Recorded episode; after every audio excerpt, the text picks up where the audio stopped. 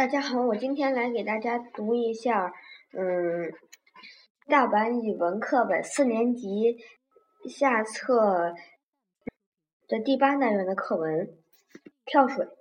俄国列夫·托尔斯泰有一艘环游世界的轮船。正往回航行，这天风平浪静，船上的人都站在甲板上。有一只大猴子在人群里钻来钻去，做出可笑鬼脸，模仿人的样子。他显然知道大家拿他取乐，因此更加放肆起来。猴子跳到一个十二岁的孩子。在船长的儿子面前，把他的帽子摘下来戴在自己的头上，很快爬上了桅杆。水手们都笑起来，只有那个孩子哭笑不得，光着头站在那里。孩子坐到桅杆的第一根横木上，嗯，猴子，嗯，把帽子摘下来，用牙齿和爪子撕。他好像故意让孩子生气，指着孩子，冲着他做种种鬼脸。孩子吓唬他，朝着他大声叫喊，但是他撕得更凶了。水手们的笑声更大了，孩子的脸红了，他脱了上衣，爬上桅杆去追猴子。不一会儿，他也顺着绳子爬到第一根横木上了。就在他就在孩子想去抓住帽子的时候，孩猴子又往上爬了，爬得比孩子更灵巧更快。你逃不了！孩子一边喊一边往上爬。啊！猴子不时回过头来逗孩子，孩子气极了，不停地往上追，眼看就要爬到桅杆的顶。端了，这时猴子把身子尽量伸直，用后脚箍住绳子，把帽子挂在最高的横木的一头，然后爬到桅杆的顶端，乱扭着身子，呲着牙，做着怪样。从桅杆到挂帽子的横木有的一头有一米多，要拿着帽子，手必须放开绳子和桅杆，此外没有别的办法。嗯，孩子气急了，他丢开桅杆，走上横木。甲板上的人都望着，都在笑猴子戏弄船长的儿子。但他们看到孩子放开了绳子，两只手摇摇摆摆地走上那根最高的横木，全都吓呆了。只要孩子一失足，他就会跌到甲板上，摔个粉碎。其实他不失足，拿到帽子也难以转身走回来。所有的人都吓得不知所措。忽然，人群里有个人吓得大叫一声，孩子听见下面的叫声才醒悟过来。他往下一望，脚底下就摇晃起来。正在这时候，孩子的父亲船长从船舱里走了出来，手里拿着一支枪，本来是要打海鸥的。他看到儿子在桅杆顶端的横木上，立刻向他瞄准，同时喊：“跳到水里，赶快跳到水里，不然我就开枪了！”小孩在上面摇晃着，没有听明白爸爸的话。跳到水里，不然我就开枪了！一、二，在父亲刚喊出三的时候，小孩把头一低，就跳了下来。扑通一声，孩子像一颗炮弹落到大海里。二十个有感的水手已经由船上跳到海里。四十秒钟之后，大家已经觉得时间太长了，孩子身体浮上来了。水手们把他抓住，拉到甲板上。过了几分钟，孩子的鼻子里、嘴里空出许多水，他又开始呼吸了。船长一看到这儿，突然间好像嗓子被什么东西捅了一下似的，呜咽起来。为了不让人看到自己这副模样，他赶忙一同一头钻到船长室里去了。沙漠之舟，骆驼生活在沙漠里，它身体很高，脖子很长。能够望到很远的地方。沙漠中有水的地方很少，骆驼的嗅觉很灵敏，能帮助人们找到水源。每逢沙漠刮起卷着沙子的旋风，它鼻孔就紧紧地闭来。骆驼的腿上有一大片胼胝，它就就是趴在被太阳晒得滚热的沙子上，也不会烫伤。骆驼的脚掌又。宽又厚，走路的时候两个脚趾分开，就不会陷到松软的沙子里去。骆驼背上有驼峰，在水草多的地方，它会喝得饱饱，吃得饱饱的，喝得足足的。一部分养料变成脂肪储藏在驼峰里，等到缺乏食物的时候，它用自己积蓄的营养来维持生命。沙漠宽广无边，到处都是高高低低的沙丘，旅行的人很难认路，骆驼却能在沙漠里给人们带路。嗯，沙漠里的大风是很可怕的，大风卷着沙粒翻滚，有时会移来整座沙丘，把人和牲口全埋在底下。骆驼熟悉沙漠里的气候，快要刮风了，它就跪下。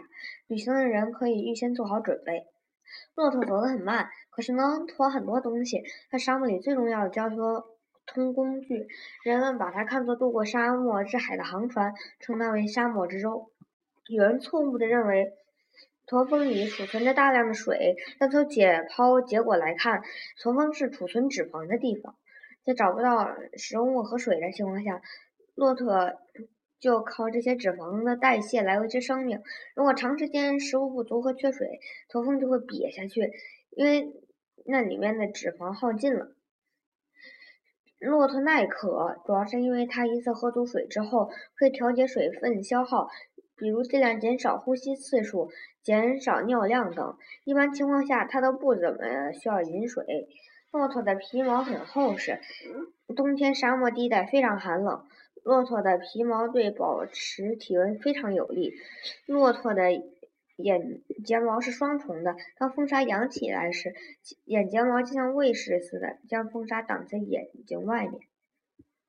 滁州西涧，唐韦应物。独怜幽草涧边生，上有黄鹂深树鸣。春潮带雨晚来急，野渡无人舟自横。舟夜书所见，清·查慎行。月黑见渔灯，孤光一点萤。微微风簇浪，散作满河星。初航，张继楼。刚刚放下书包，就往湖边奔跑。小白帆啊，我的第一个创造，你和我一样等着星交。你看，湖水泛着绿波向我们微笑。你看，垂柳舞动长袖向我们把手招。辨准方向，调好帆脚，拨正舵位，系上风标。我的双手开始微微的抖，我的心儿砰砰的跳。我的小白帆呐，终于下水试航了。为了这一天，我曾经熬过通宵；为了这一天，我少睡了多少午觉。龙骨上沾有我指尖的血，汗水进入船体的涂料。辅导员老师的心血也在船身闪耀。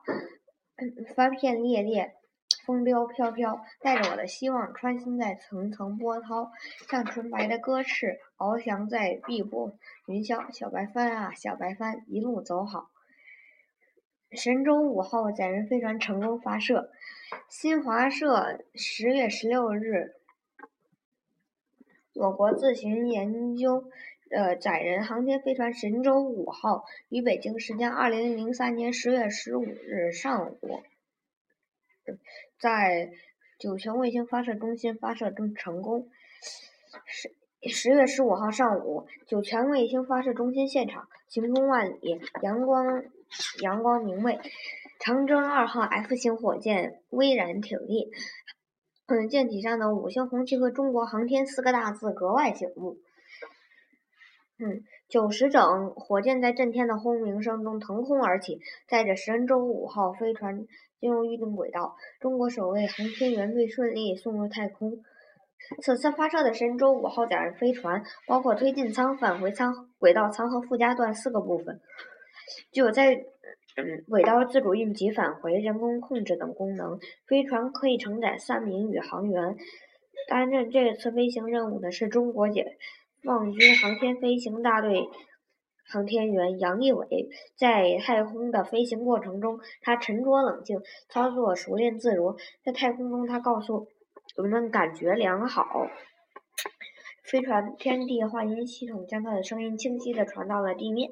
他先后向地面展示了中华人民共和国国旗和联合国国旗，用中英两种语言代表中国人向世界问好。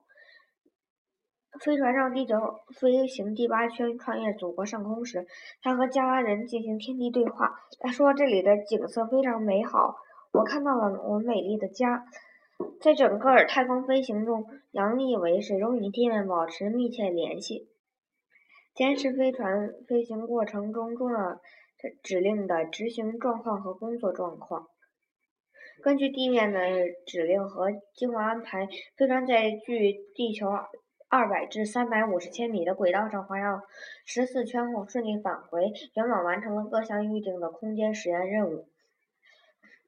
据中国载人。航天工程有关专家介绍，载人航天活动是人类类扩展活动领域和进一步大规模开发与利用空间资源的重要手段，可以为人类的科学提供嗯科科学嗯的嗯实验场所。载人航天是如今世界技术最复杂、难度最大的航天工程，需要许多高新技术和强大的经济实力做保障。载人航天技术的发展，嗯，是一个国家综合实力的表现。我国载人航天技术起步虽然比较晚，但发展速度非常快，走的是自主创新之路。十六十月十六日凌晨。神舟五号载人飞船成功降落在内蒙古四子王旗主主着陆牧场，航天员杨利伟在太空中度过二十一小时二十三分钟，安全飞行了六十万千米后，神采奕奕地走出返回舱，为中国首次太空之旅画上了圆满的句号。这是我国进行首次载人航天飞行，标志着中国载人航天工程取得了历史性重大突破。中国成为世界上第三个能够独立开展载人航天活动的国家。神舟五号，呃，成功发射，实现了中国民族太空探索太空的千年梦想，使我国航天事业跨入了崭新的阶段。谢谢大家。